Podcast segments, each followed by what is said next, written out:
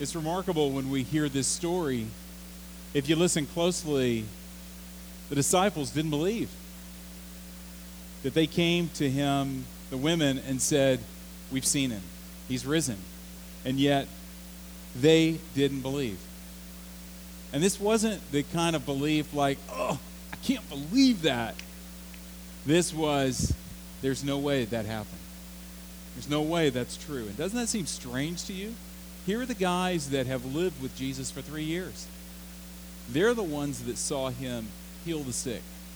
They're the ones that saw him teach with authority. They're the ones that saw him raise the dead and walk on the water. And yet they did not believe. The resurrection exploded into a world of unbelief. The supernatural invaded the natural world not to coexist with it, but to transform it. When we hear that story, it's easy for us this morning to say, well, those crazy disciples. But that's not true about us. I mean, we believe, right? We're the ones that believe. But I want to challenge us as we think about that on this Easter morning. Do we believe creeds? Do we believe our religious writings? Do we re- believe because we're Presbyterians or Catholics or Baptists?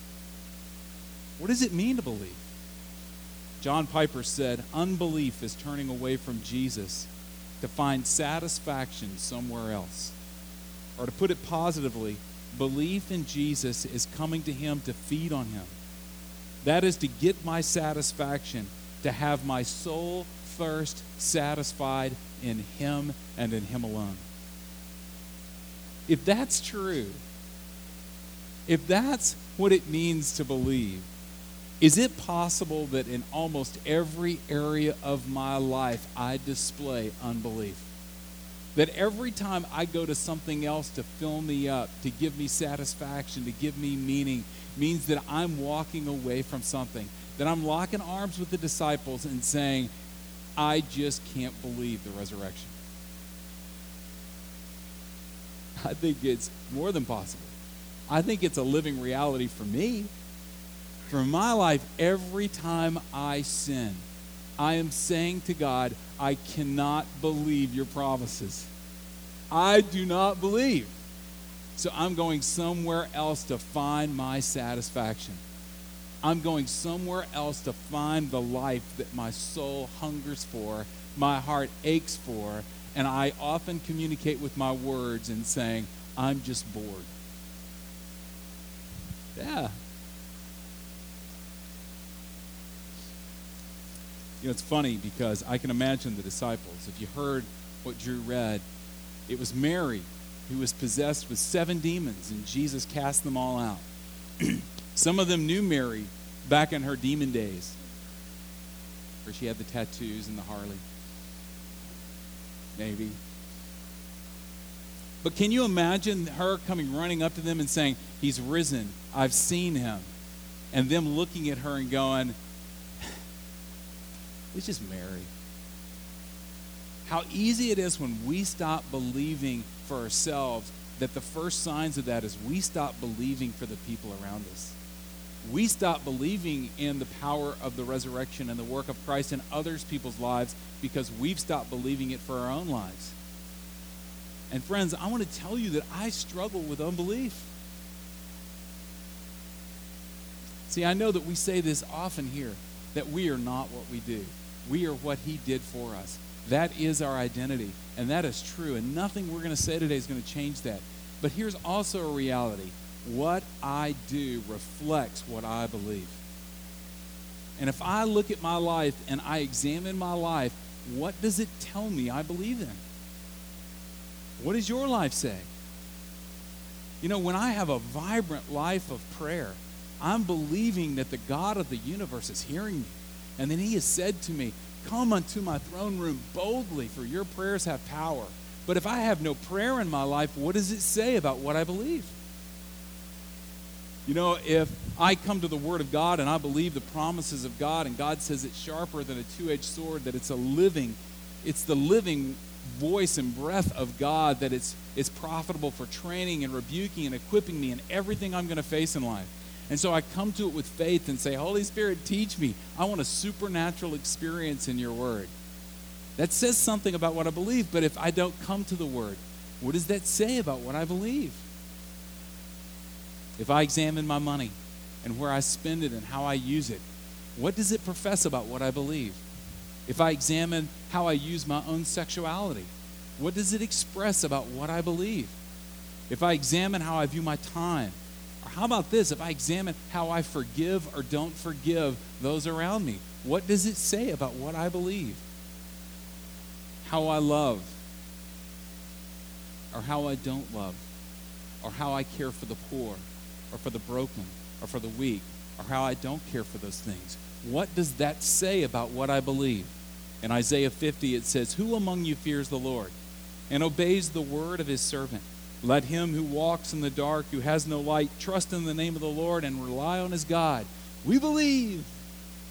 Such great faith. But then he goes on to say, But now all of you who light fires and provide yourselves with flaming torches, go walk in the lights of your fires and the torches you have set ablaze.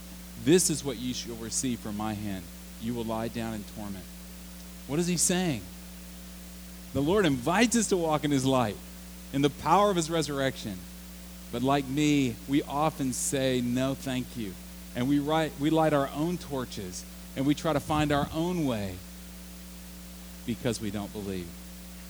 The resurrection came to shine a bright life on this massive inconsistency that's in every one of you. Because it's in me too.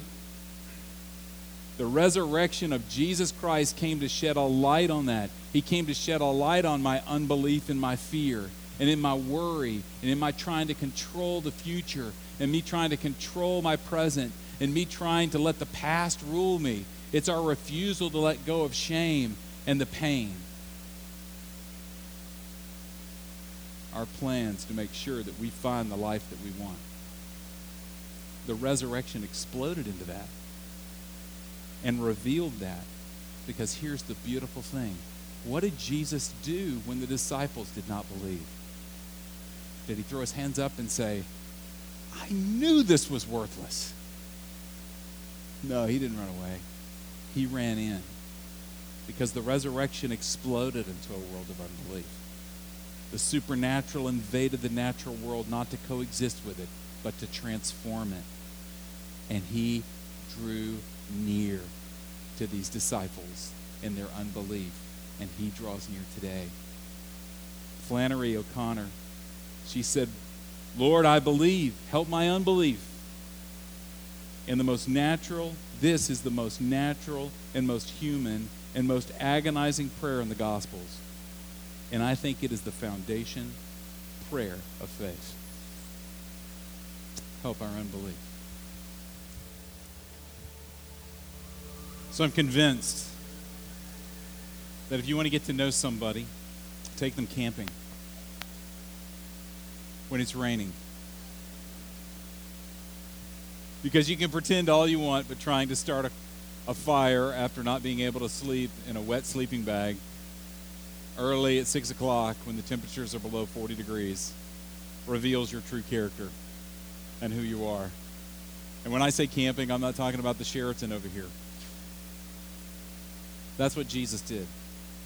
He came and in first in John chapter 1 it tells us that he tabernacled, that he camped with us, that he came in the middle of our inconsistencies, in the middle of our doubts, in the middle of our unbelief, and he came right in the middle of all this messiness, all this story of how we had all these dreams of making it great and awesome and right and how we messed it up. All the expectations that we thought were going to set us free actually became the chains that drug us to the bottom of the ocean. This crazy, wild, joyful, yet mourning, how is it possible that we can be all that and yet we are, aren't we? And Jesus came in the middle of that. The resurrection exploded into a world of unbelief.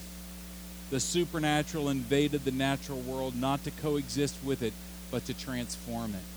Listen to what Paul said in 1 Corinthians chapter 15. Because what we're talking about this morning is not something that's important to the Christian faith. what we're talking about this morning isn't something that's really good for us all to say, oh, yeah, I, I, believe that one, or that we understand it. He says something so much more. If Christ has not been raised, our preaching is useless. So is your faith. More than that, we are then found to be false witnesses about God. For we have testified about God that he raised Christ from the dead. But he did not raise him if in fact the dead are not raised. For if the dead are not raised, then Christ has not been raised either. And if Christ has not been raised, your faith is futile. You are still in your sins. Then those who also have fallen asleep in Christ are lost.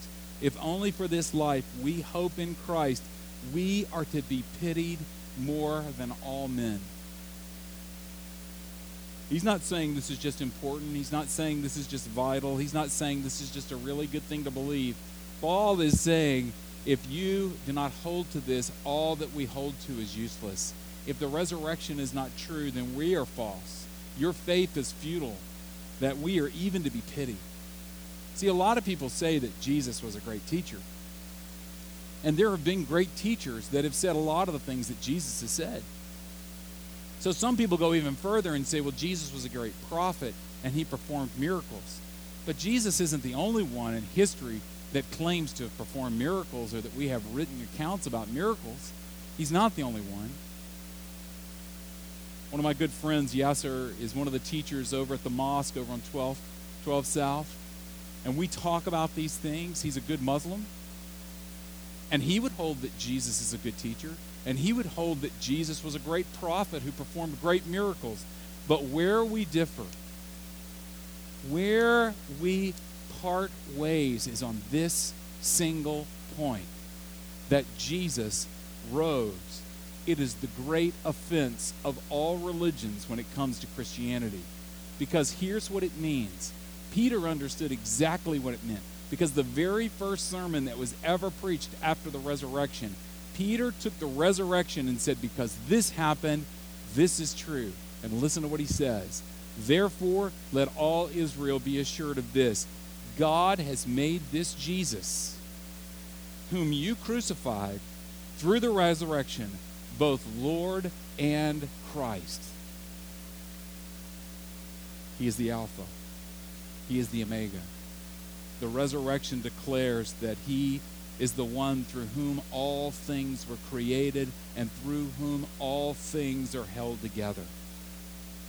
really? and he comes in the middle of my mess? The resurrection is an offense to my pride that believes that I can be good enough to please God with my good works. It's an offense to my belief that I can make my life work on my own terms. It is the declaration that He is Lord and He is Lord of all and He is Christ.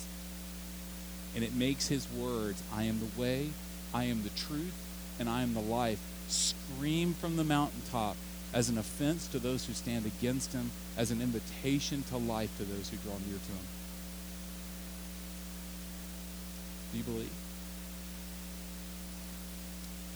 Here's the great thing He came and camped in the middle of where you don't believe. He came and camped in the middle of the things that you do that says, I don't trust. He came to be with us. Because the resurrection exploded into a world of unbelief. The supernatural invaded the natural world, not to coexist with it, but to transform it.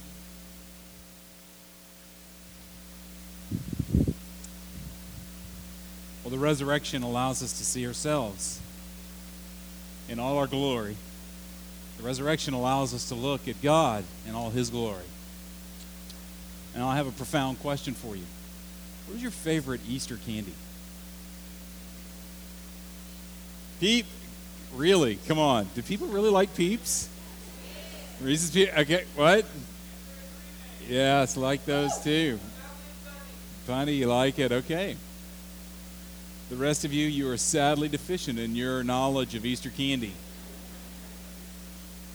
I told our Africa mission trip uh, team the other the other night this story that my favorite Easter candy was that when I was growing up, I had two brothers. My mother would give us all solid chocolate Easter bunnies.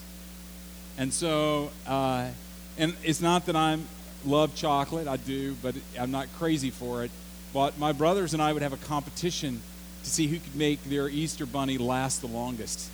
So we'd take a little nibble every day and fight and resist the urge to devour this bunny because we knew that the one with the with the last bit of Easter bunny could eat that in front of the other two with such gloating and such power that you had something that they did not have and you were not about to share it.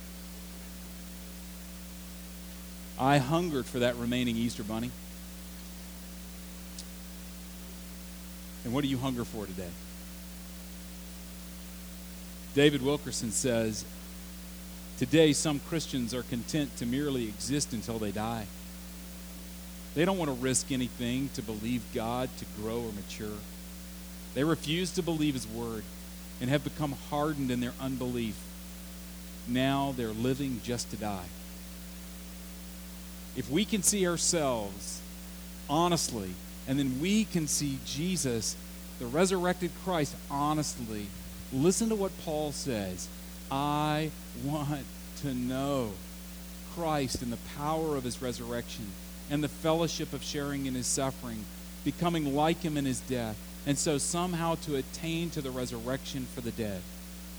This is the Apostle Paul. Did he not already have Christ? Yeah, but he wanted more. He says, I want to know. Do you hear the desire in his voice that he wants more? Do you see that Paul is seeking a reality infused into his life that would continue to count all things as secondary to knowing Christ first? He understood that the resurrection exploded into his world of unbelief.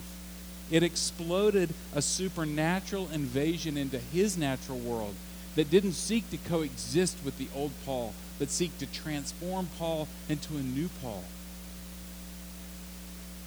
See, the resurrection is challenging on our unbelief. It's calling us to want the power of, our of the resurrection in our own lives. See, when Jesus finds us in the mess and he embraces us in the mess, Jesus isn't content just to leave us in the mess.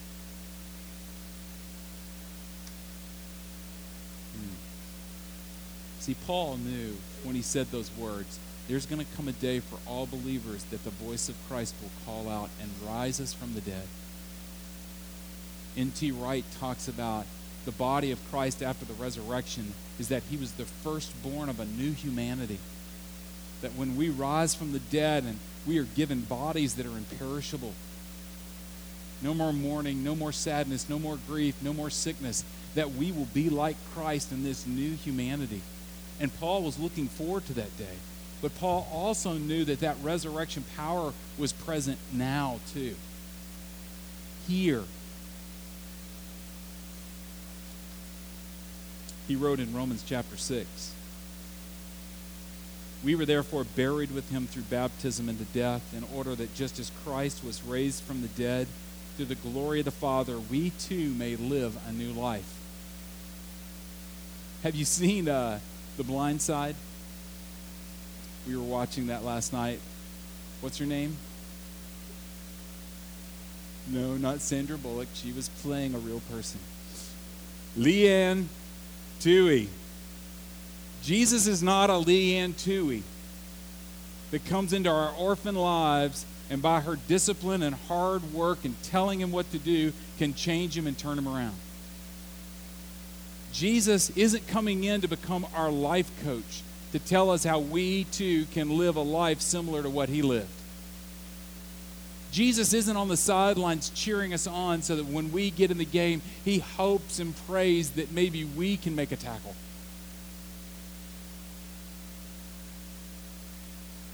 Ephesians chapter 1, Paul says this His incomparable great power is for us who believe. That power is like the working of his mighty strength, which he exerted in Christ when he raised him from the dead and seated him at the right hand of the Heavenly Father. What does that mean? Christ not only rose from the dead, but Christ is present today, and those of us that are his is within us.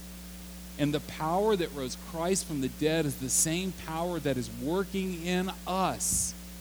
Not to cheer us on, but to make us new and to live out Christ in us, the hope of glory.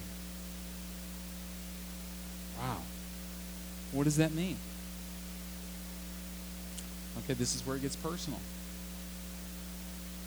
I know it's uh, it's Easter, but let's dig in a little bit. Do you want this power in your life? We have a dog who is about 80 pounds, and he is fluffy and he is white and he has lots of hair. When he goes in our backyard in the middle of a rainstorm and gets covered from head to toe to where he is now dark chocolate, we do not let him in our house. Because he has this urge when he comes in our house, when he's dripping in mud, that he wants to share the love of that mud with everybody around him. And he shakes and he just splatters the walls. And so, whenever we hear the door opening or somebody coming and going, what does everybody else do? We jump, keep him out. Because I promise you, if Jesus comes in to your life, it is going to mess up your well ordered living room. It's going to wreck what you thought about your own life and about your own identity and about the people around you. He's going to make you love people that are unlovable. He's going to lead you to forgive those that are unforgivable. He's going to li- lead you to give your life for things that are bigger than your own self satisfaction. Are you ready for that kind of power to explode into your sexuality? Are you ready for that kind of power to explode in the way that you love your spouse? Are you ready for that kind of power to explode in the way that you love the poor? That you love those in need? That you love yourself? Are you ready for that kind of power to change your job to a calling? Your time from being yours to being His? Even your doubts and fears as gifts from the Lord to be springboards to lead us into His presence. In Mark chapter 9, we read the story that we get that famous quote, I believe, help my unbelief. And it was the story of a father who had a son, and his son had epilepsy. And his whole life he was falling into water and nearly drowning or, or having an epileptic seizure and falling into a fire and n- nearly dying. And you can just see the picture of this father who doesn't know what to do because his son will never live a normal life if he lives at all and every waking moment for this father, you got to know, is on pins and needles and edges. Is this the moment I jump to save my son's life? Is he about to go into a seizure? You know, we're in the theater, we're watching a show. Hey, wait, don't go into a seizure now. Everything about his life was, was changed because his son had this ailment. And Jesus asked him, How long's he been this way? From childhood, he said. It's often thrown him into fires or waters to kill him. But if you can do anything, take pity on us and help us. If you can, said Jesus. Did you just say, if you can? Seriously. Hey, I'm Jesus. Really? Did you just say, if I can? Don't you know? Everything's possible for him who believes. And so the father standing there and he hears this man who claims to be the Messiah saying, Everything is possible for him who believes meaning that the one thing that he wants most in his life is for his son to be healed. The one thing that he would give everything for is now at the threshold of the doorway. The one who can give it is saying, really, to the man, Do you believe? And the man examines his own heart like we've tried to do this morning. Do you see your belief in your unbelief? Do you see Jesus? And it's all been designed to bring you to this point because the man looked at Jesus and said, I believe. Good Lord, help my unbelief. What was he saying? My belief is not strong enough for this miracle. And Jesus said, That's okay. I am strong enough for that miracle. So he took the boy's hand and he said, You deaf and mute spirit, I command you to come out of him and never enter him again. The spirit shrieked, it convulsed him violently, and it came out. The boy looked so much like a corpse that many said, He's dead. But Jesus took him by the hand and lifted him to his feet, and he stood up. This is where it gets personal. Because where do you need the resurrection of Jesus Christ in your life today? What is it in your life that you're looking at the Savior and you're saying, if there is any way that you could bring that kind of resurrection power into this area of my life, if there's any way that you could do something miraculous, this, please, God, don't pass me by till you touch that. What is it? What would that be for you? Isn't that a little uncomfortable on Easter? I mean, we, we were just going to church. What's this about actually doing something? I want you to take out that piece of card that was on your chair and a pencil. Let me tell you what we're going to do with it this morning. if you've already used it to draw all the diagrams of how Spider Man would swing from beam to beam, don't worry about that, all right? You can still use it.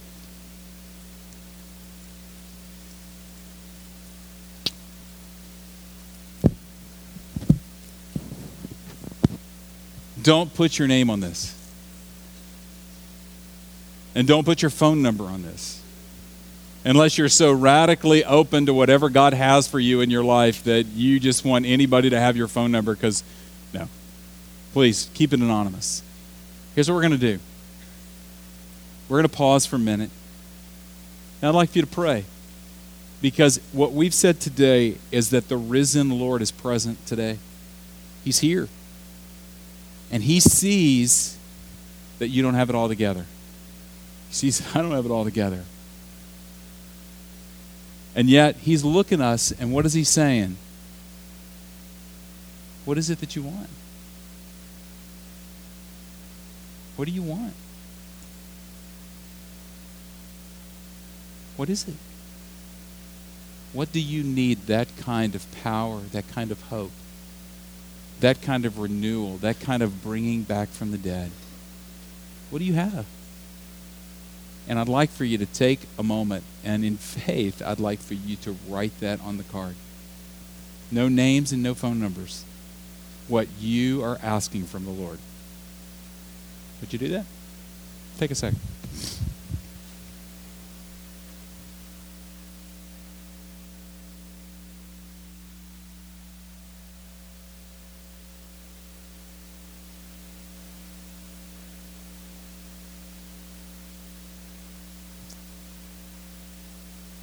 Here's what we're about to do. we are not in this alone.